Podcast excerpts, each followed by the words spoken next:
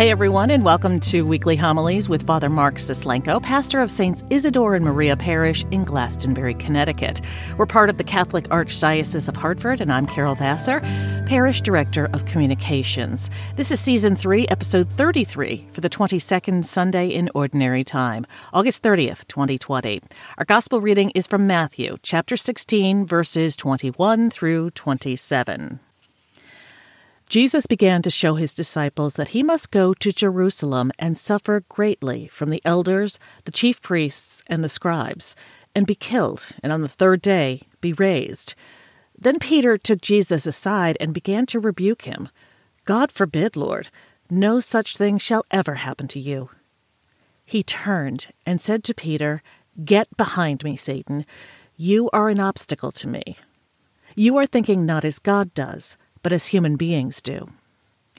Then Jesus said to his disciples, Whoever wishes to come after me must deny himself, take up his cross, and follow me.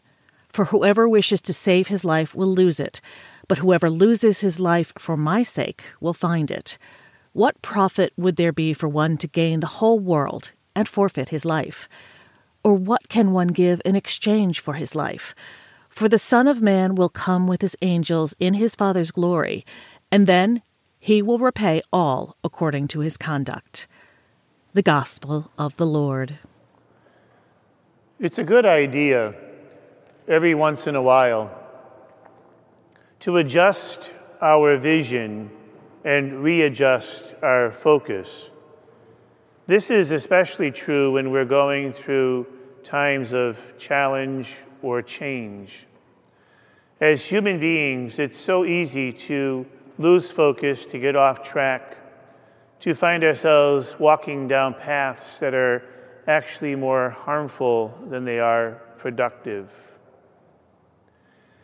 When we begin to examine our lives a bit, we can easily see that very often we place more stock in the superficial securities of our existence rather than into the more spiritual, deeper, eternal ones.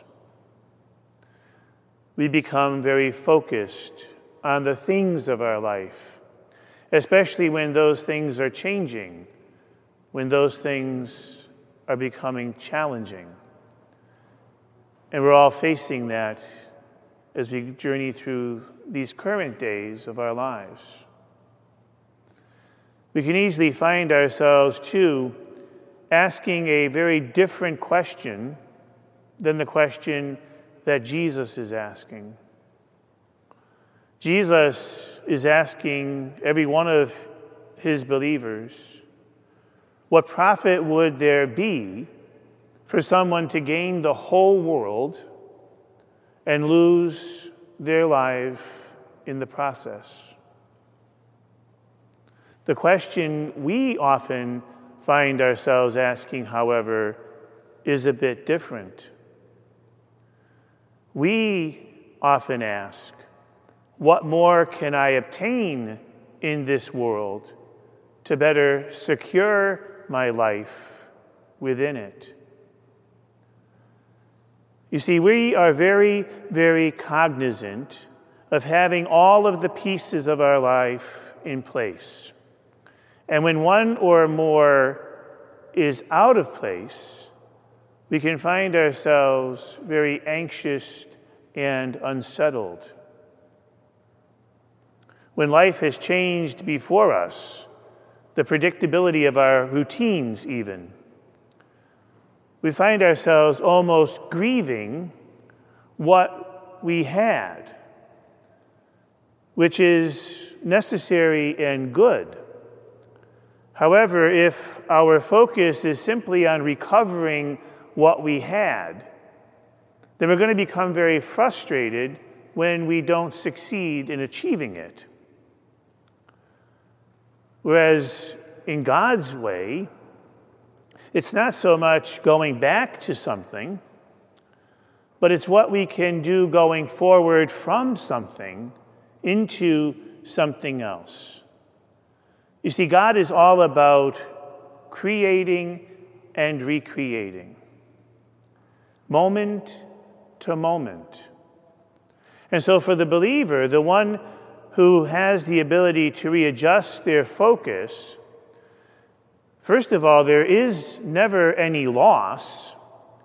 And second of all, there's no need to become overly consumed with the particulars of our earthly life because they will always then fall into proper perspective. And we would never become too obsessed with keeping them in place and in proper order. You see, as we begin to find our way in the world, it's quite natural at first to be concerned about our own self, our well being, and the particulars of who I am. It's then quite natural to extend ourselves outward from that to our families, to our social groups, and to be concerned about their well being and proper operation and order. But the one that we often don't get to is God's vision, God's world, and what life is supposed to be and can be from that perspective and what that brings us to. That's the gospel perspective. That's the one that calls us away from those other things into the life of God Himself. When Jesus says you must lose your life in order to achieve it, what He's saying, in essence, is shift your focus from all of that stuff that you consider so important and look to the kingdom of God. Lose the worry and the concern and the need to control and the need to have, and focus on the beauty and wonder of what I'm doing within you at this moment, at this time. Realize and trust that when I say I am with you always, I truly, truly mean those words. That I'm about your well being, not your destruction. And so, as we go through the stuff of our lives, as we go through the experiences of our lives, it really does boil down to a matter of trust. Do we really, really trust that God is working in my life? Do I really trust that God has my back and that His will for me is ultimately my salvation, the health, and the life of not only my body, but my soul. And that when it's all said and done, He is going to make it what it can be and needs to be. We don't lose. And this is especially true when we face our final moments in life. The person who truly has a sense of God's powerful presence recreating and creating every moment of their lives, is going to be able to trust that when their eyes close in death, it is by no means an end, but a beginning to something more wonderful, real, and true. And when the person that they love, that's next to them, is closing their eyes in death, that they can more readily give that person over to God and allow God to work eternal wonders with them as well. You see, it's all about abandonment into, falling into divine love, and following the roadmap where faith, hope, and love lead us.